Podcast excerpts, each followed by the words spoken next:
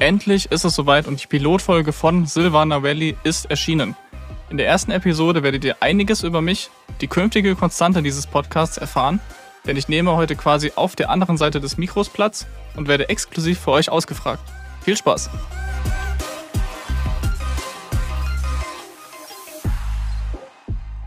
Hallo Kevin, herzlich willkommen beim Silvana Valley Podcast. Hi, schön, dass ich heute da sein darf. Und ich habe gleich mal passend äh, für die erste Folge unseres Podcasts ein kleines Special. Und so habe ich uns eine, äh, eine, Flasche Silvana hier mitgebracht, ganz passend zum, zum Namen Silvana Valley. Da schenke ich uns jetzt gerade mal so ein Schlückchen ein. So, gib mal dein Glas rüber. Du kriegst natürlich auch was. Und dann können wir mal ganz getrost hier bevor wir zu sehr ins Detail gehen, auf die erste Folge quasi anstoßen. So.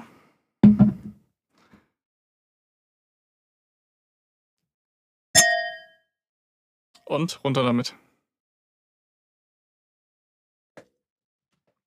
Ah, herrlich. Ja, was für ein guter Start in den Podcast. Und jetzt mal so ein paar Key Facts zu dir. Dein Name ist Kevin Schuller. Du bist 29 Jahre alt und leitest ein mittelständisches Unternehmen mit dem Hauptaugenmerk auf Buchhaltung, Controlling, digitale Rechnungsprüfung und Consulting. Also erstmal so, das klingt ja für viele erstmal ein bisschen langweilig. Ne? Ähm, was macht deinen beruflichen Alltag interessant und spannend? Ich muss dir zustimmen, es ist erstmal ein furztrockenes Thema und die Challenge besteht quasi darin, das Thema auch irgendwie spannend zu machen. Also wir entwickeln Software für Unternehmen, Mittelständler, die quasi ihre Buchhaltung in-house führen, ihre Zahlen bei sich haben wollen und nicht extern ausgelagert haben möchten und schaffen es mit unserer Software, Geschäftsprozesse noch einfacher zu machen, zu digitalisieren und viel eben zu automatisieren. Kannst du mir in dem Zusammenhang vielleicht sagen, wer so zu eurem Kundenkreis gehört? Also das hört sich ja erstmal breit gefächert an. Puh, also da geht es in die verschiedensten Branchen rein. Wir haben Kunden im Bereich Healthcare, also Apotheken haben wir ganz viele. Wir haben Kunden im Bereich Automotive. Da gehören viele ähm, Kfz-Häuser dazu, freie Werkstätten, Tankstellen teilweise auch. Wir haben Handelsbetriebe, wir haben Produktionsbetriebe und wir haben neben den Kunden auch Partner, die mit uns gemeinsam Partnervertrieb machen. Da gehören tatsächlich entweder selber Softwarehäuser dazu, die Branchenspezialisten sind, oder zum Teil auch Steuerberater und Wirtschaftsprüfer, die damit eben die Buchhaltung und das Rechnungswesen für ihre Klienten quasi machen. Also es das heißt, es gibt eigentlich nichts, was ihr nicht abdeckt. Korrekt. ja, auf jeden Fall interessant. Finception ist ja eine eingetragene GmbH. Vielleicht kannst du für unsere Zuhörer mal erklären, was GmbH heißt und was es beinhaltet und was mich auch persönlich interessieren würde, warum habt ihr euch damals für eine GmbH entschieden? Äh, mache ich sehr gerne. Also GmbH bedeutet Gesellschaft mit beschränkter Haftung und bedeutet im Kern, im Kern das, was es heißt, nämlich, dass man als Gesellschafter nur beschränkt haftet. Wenn du jetzt als, als Einzelkauffrau ein Unternehmen gründest, dann haftest du auch mit deinem Privatvermögen. Das heißt, wenn du Schulden aufbaust dann, ähm, und das Unternehmenskonto irgendwann leer ist, dann musst du mit deinem privaten Geld für diese Schulden eben haften. Und das ist auch einer der Hauptgründe, wieso ich und meine zwei Mitgesellschafter uns unterschieden haben, eine GmbH zu gründen, eben weil wir nicht privat haften wollten. Und ein weiterer wichtiger Grund ist eben auch das Ansehen, gerade bei Kunden oder Partnern. Denn da ist es natürlich ganz, was ganz anderes, wenn du mit einer GmbH auftrittst, als beispielsweise mit einer GBR. Aber so ganz mit dem Nicht-Privathaften stimmt das ja eigentlich auch nicht. Kannst du uns vielleicht erklären, was man braucht, um eine GmbH zu gründen? Also ich denke da jetzt zum Beispiel so an Startkapital. Du brauchst ein gewisses Startkapital. Du brauchst in der Regel 25.000 Euro, um eine GmbH zu gründen. Die muss von den Gesellschaftern oder die müssen von den Gesellschaftern eingebracht werden. Du kannst auch im ersten Jahr mit 12,5, glaube ich, starten. und muss dann eben den Rest durch, durch Cashflow eben nachreichen. Und es gibt auch noch eine Sonderregelung, dass du quasi mit, mit einem Euro starten kannst. Das nennt sich dann UG, haftungsbeschränkt. Da haben wir uns aber ja, dagegen entschieden, weil wenn, wenn jetzt irgendjemand deine Bilanz anguckt und sieht, du bist ein UG und äh, du hast 1 Euro Startkapital eingezahlt, dann fragt er sich natürlich auch, ob er mit dir dann Geschäfte machen will oder nicht. Okay, hört sich erstmal spannend an. Und wie ist das bei euch verteilt? Also seid ihr da 50-50? Gibt es da unterschiedliche Prozentsätze zu, was die Firma verteilt ist? Ja, gibt's. Also das Ganze wird im ähm, Gesellschaftervertrag festgehalten. Und bei uns ist es so, dass mir 50 Prozent der Firma gehören und ich habe noch zwei Mitgesellschafter, denen jeweils 25 Prozent gehören. Ah, okay. Wenn man sich jetzt so ein bisschen deinen beruflichen Werdegang anschaut, dann kommst du ja eigentlich gerade beruflich nicht so aus der Buchhalterriege, würde ich mal sagen, ja? Und so mit IT und Software hattest du ja erstmal auch nicht so am Hut. Vielleicht kannst du uns einmal kurz deinen beruflichen Lebensweg veranschaulichen und ich sehe auch einfach, der ist nicht geradlinig. Du hattest Umbrüche, du hast dich viel neu orientiert. Und ich denke, es ist dann schon für unsere Zuschauer sehr interessant, wie du dann auf die Idee kamst, dich selbstständig zu machen. Ich versuche nicht zu lange auszuschweifen, weil es, wie du sagst, war nicht geradlinig. Es gab viele Umwege, die jetzt zu diesem Umstand geführt haben, aber ich äh, gebe mir Mühe, mich kurz zu fassen.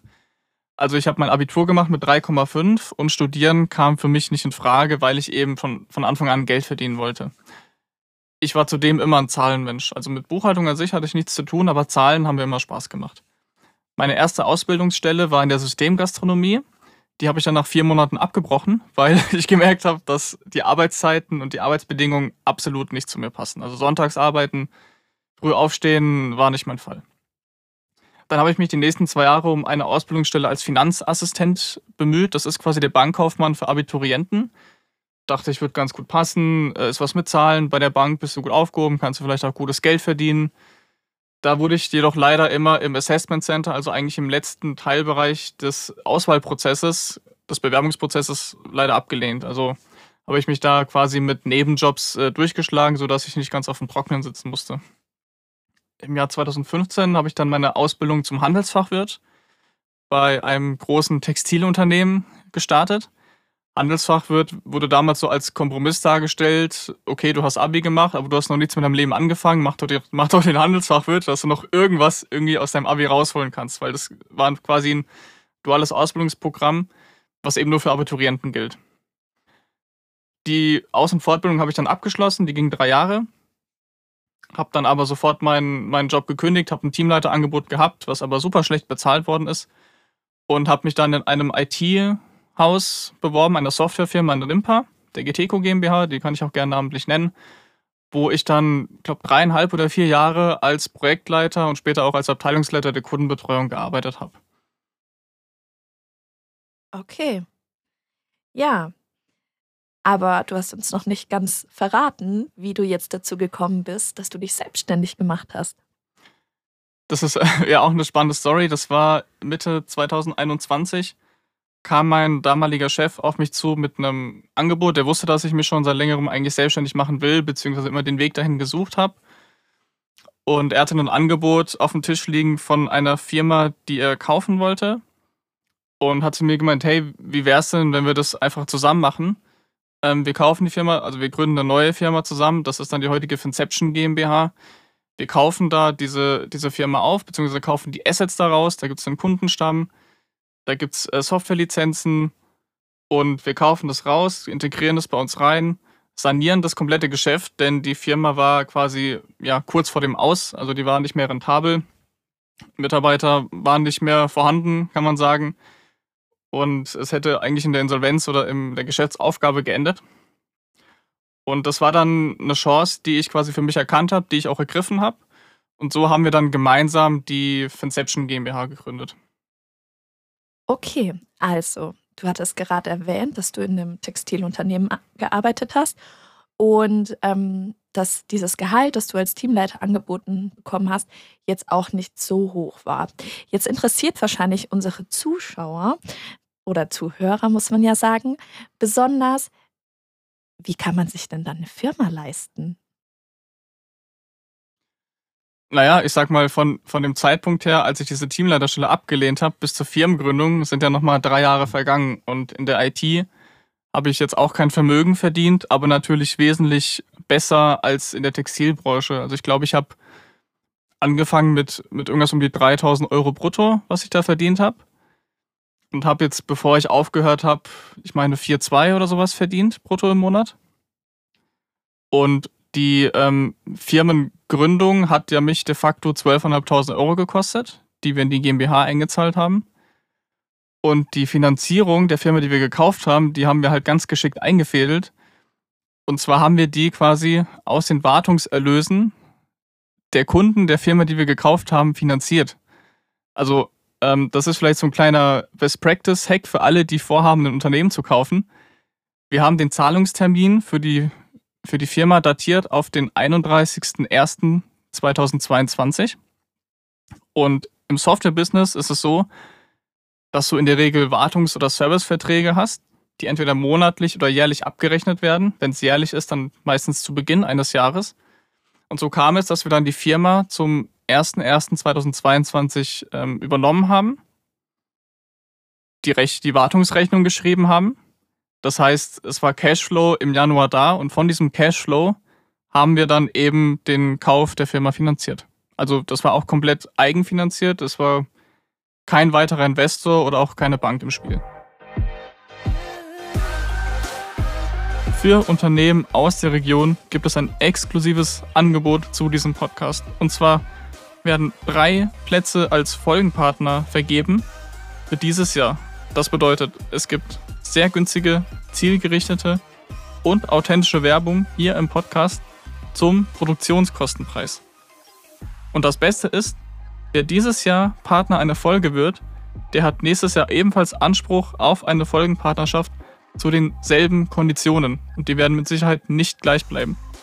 Also, meldet euch gerne bei mir, wir besprechen alles im Detail und let's go!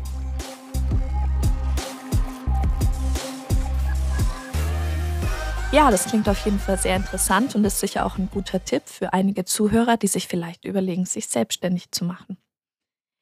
Ja, wir hatten jetzt wirklich bei dir ein Potpourri an verschiedenen Berufen, die du gemacht hast. Und es würde mich jetzt dann doch brennend interessieren, wie du denkst, dass dich das in deinem Unternehmertum geprägt hat. Also kannst du wirklich aus jeder Lebensphase quasi so eine Sache mitnehmen, die du jetzt auch noch umsetzt? Ja, teilweise. Also in der Ausbildung vor allem habe ich gelernt, dass man sich aufs Team verlassen können muss, dass man in schwierigen Zeiten durchziehen muss und an einem Strang ziehen muss. Und quasi auch wenn die Arbeit überhaupt keinen Spaß macht, äh, man immer alles geben muss, weil es wird immer Aufgaben geben, auch im Unternehmertum, auf die du einfach keinen Bock hast, die jedoch zum Leben oder zur Arbeit dazugehören. Vieles davon kannst du auslagern, aber halt eben nicht alles. Okay. Das heißt, Menschen, die um dich rum waren, haben dich auch in gewisser Art und Weise geprägt in deinem jetzigen Unternehmerdasein. Mich würde jetzt noch interessieren, welche Personen dich besonders geprägt haben und vor allem wie?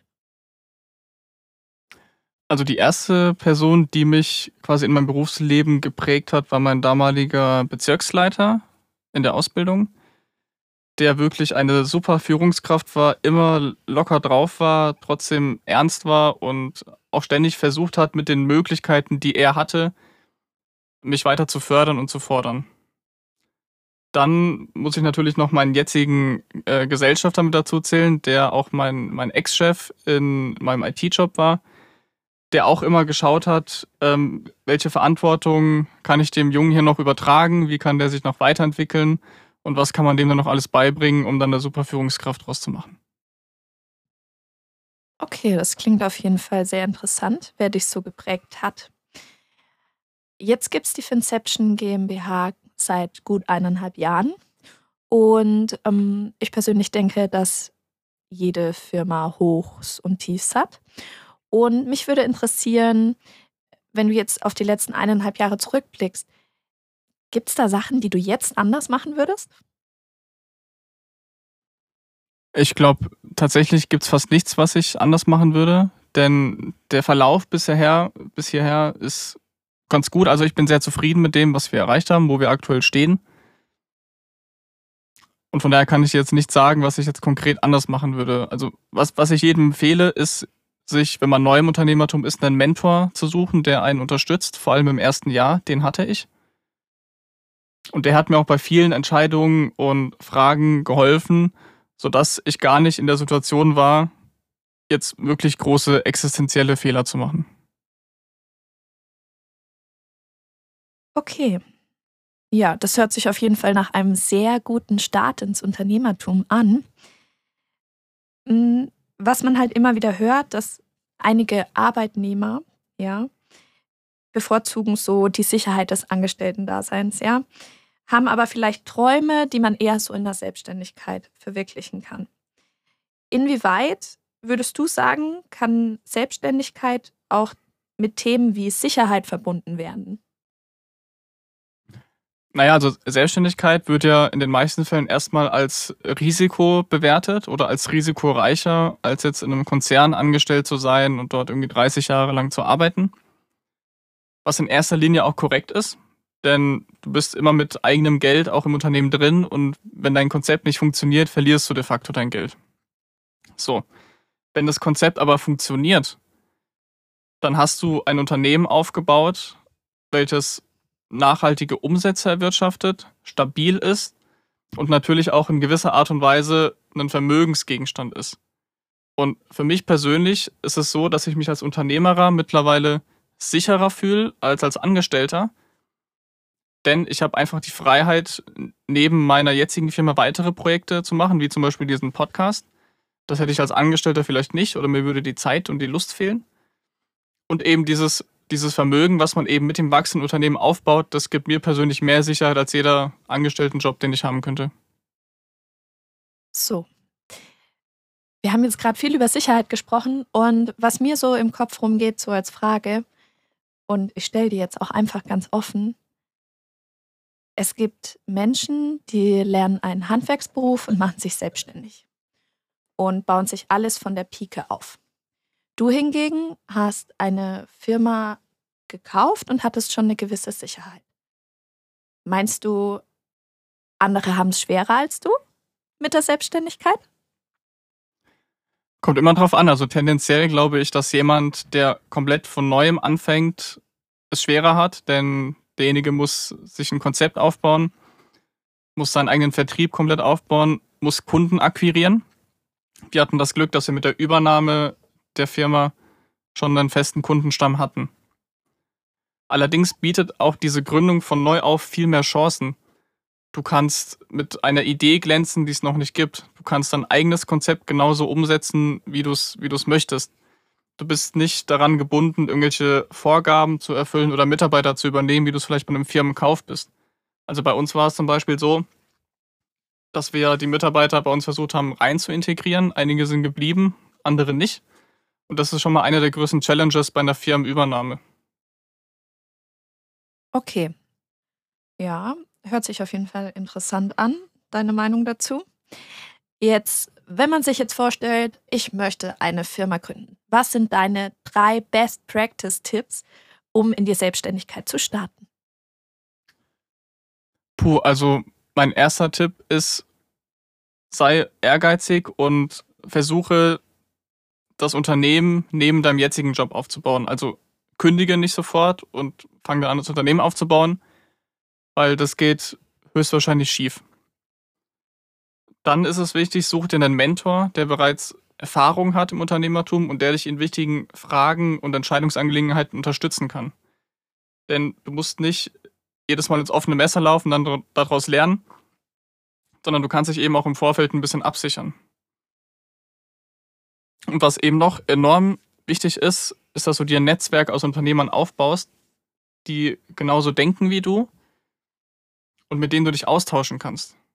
Also das war bei mir eben auch der Fall. Als ich Unternehmer geworden bin, hatte ich de facto keine Freunde, die auch nur irgendwas im geringsten mit Unternehmertum zu tun hatten. Sondern dieses Netzwerk habe ich mir jetzt nach und nach aufgebaut. Und der Austausch mit anderen Selbstständigen ist einfach sowas von unheimlich wichtig, um selber noch was dazuzulernen und sich vielleicht auch das ein oder andere abzuschauen. Okay. Jetzt hast du von einer eigentlich sehr erfolgreichen Geschichte der letzten eineinhalb Jahre erzählt. Und da interessiert es einen schon, wie dein Ausblick so auf die nächsten fünf, zehn, zwanzig Jahre sind. Was stellst du dir vor? Wie sieht deine Firma aus? Hast du die Firma noch oder hast du dich weiterentwickelt und vielleicht was ganz anderes gemacht?